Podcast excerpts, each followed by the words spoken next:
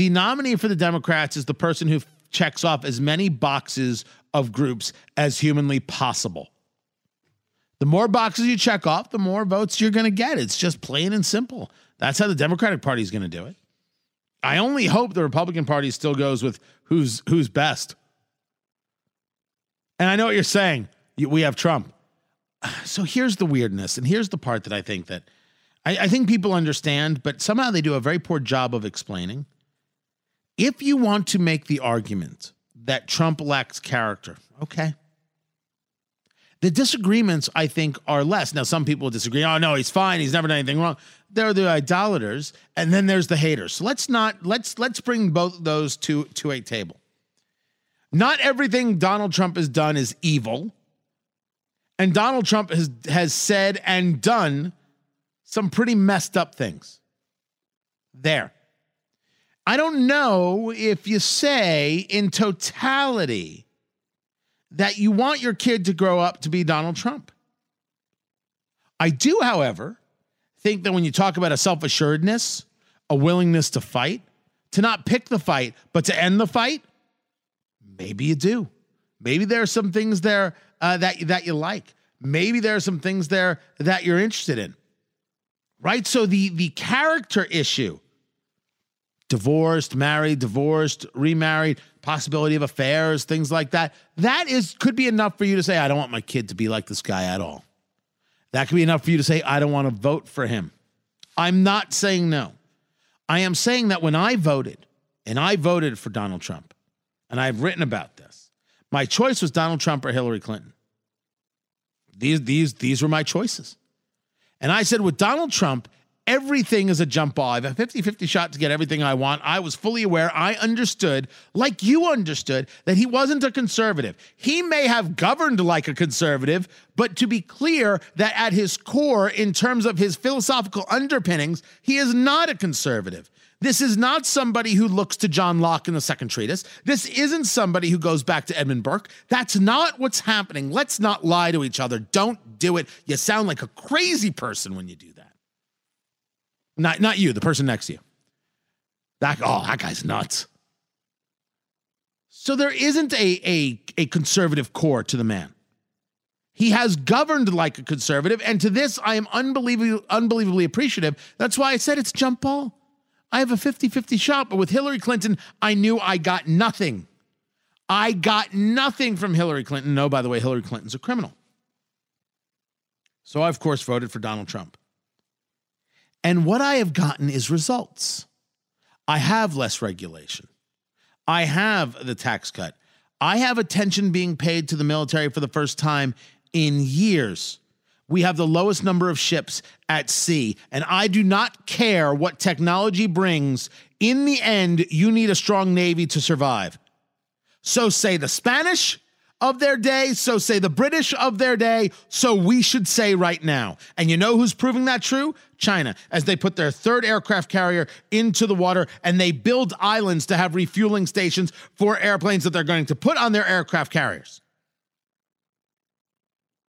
You take a look at shipping. I do not care how much technology and virtual world you want to create. In the end, the widget has to get from point A across an ocean to point B. You're going to need a Navy.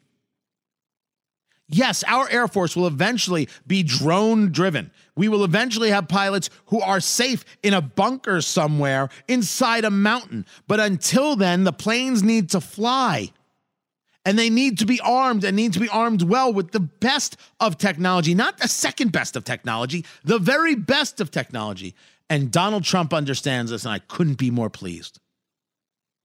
And Donald Trump understands geography that Jerusalem is the capital of Israel, and he said so, and he moved the embassy not being a coward, not thinking that somehow it would upset the poor Palestinians. Everything upsets the poor Palestinians. You might as well move the damn embassy. And he did. And that regulation is the enemy of results. And he has reduced 22, 23, 25 regulations for every one that is created. And the water is still clean and the air can still be is still full of breath and business has flourished. And he recognized we're better off if we take the money parked overseas and we bring it back to the United States. So we lower the corporate tax rate, we make things better for people. And lo and behold, Apple and others, more than $300 billion has come back and counting. I'm not saying that you don't have an argument about President Trump's character. But he may very well be the guy we needed at the moment, which says something about character. Why is it that the people who act so refined and the people who've got all the social graces all figured out also are unwilling to lead a country in a way that it needs to be led? To be honest when we need to be honest, to be focused when we need to be focused, to be real when we need to be real, and to say to hell with the so called convention of how it was done. Here's how we're doing it from now on. But they look really good in their suit. Oh, and they say all the right things. Is this what matters? The most dangerous moment I have found in American politics to date, and don't get me wrong, I think we're in the middle of some dangerous moments right now, goes to uh, the 2012 election. And it was Barack Obama defeating Mitt Romney, and shame on Mitt Romney for that. But the exit polls had a very interesting question. And the question was cares about people like me? Cares about people like me? what in the world does that even mean? Cares about people like me? Why do I care whether Barack Obama knows my damn name? What do I care if he knows my name? You know what I care? That he gets out of my way, that government gets out of my way, that they stop thinking that my money is their money, that they stop calling me a racist, that they stop calling me a bigot, that they stop telling me that I'm not paying my fair share and let me live my life. That's what I care about. And that's what so many others, like you, cared about. We we see the world differently. And when we had an opportunity to make a change, we did just that. We did just that. That's what people don't understand about Donald Trump. It wasn't even as much about Donald Trump. We're just miraculously pleasantly surprised. It's that here was a guy who was willing to engage the changes we wanted to engage, who was willing to engage the conversations we're already engaging. This whole idea, uh, the press is the enemy of the people. Dear press, we hated you before Trump. We thought you sucked before 2016. Shocking but true. We thought you were liars then. You wouldn't question Barack Obama. You wouldn't push Barack Obama. You wouldn't question if the Iran deal was a good deal. You wouldn't question how in the world could you call Obamacare a tax when you clearly said it was a penalty. You, you pushed nothing. You let it all go by the wayside. Operation Fast and Furious, you said nothing. People died. A border agent died. Multiple died, and you said zero.